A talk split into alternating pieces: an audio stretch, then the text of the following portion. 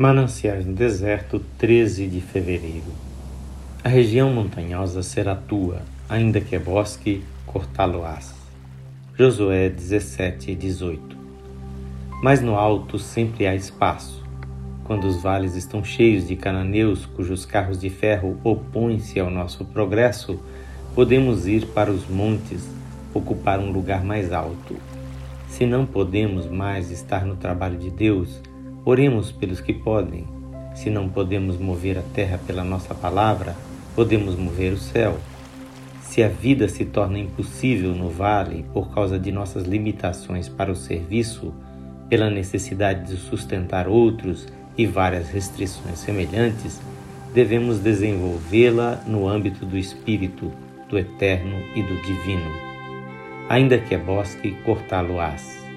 A fé derruba os bosques mesmo que as tribos de Israel tivessem percebido a existência de tesouros ali, não teriam achado possível desbastar aqueles montes cobertos por densa floresta.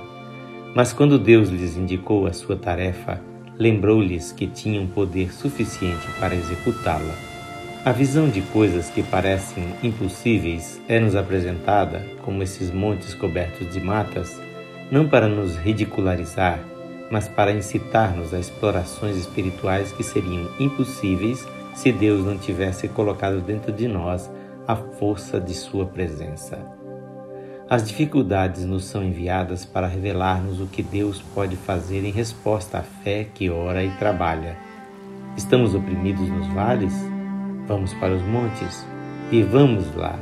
Tiremos mel da rocha e riqueza da região montanhosa agora escondida pelo bosque. E clamaram ao Senhor na sua angústia, e ele os livrou das suas aflições. Clama também se estás aflito, clama e te surpreenderás provando a graça que Deus tem para aflitos corações. Mananciais no Deserto é uma leitura gravada por seu amigo, pastor Edson Grando. Que o Senhor Jesus derrame abundante graça sobre a sua vida.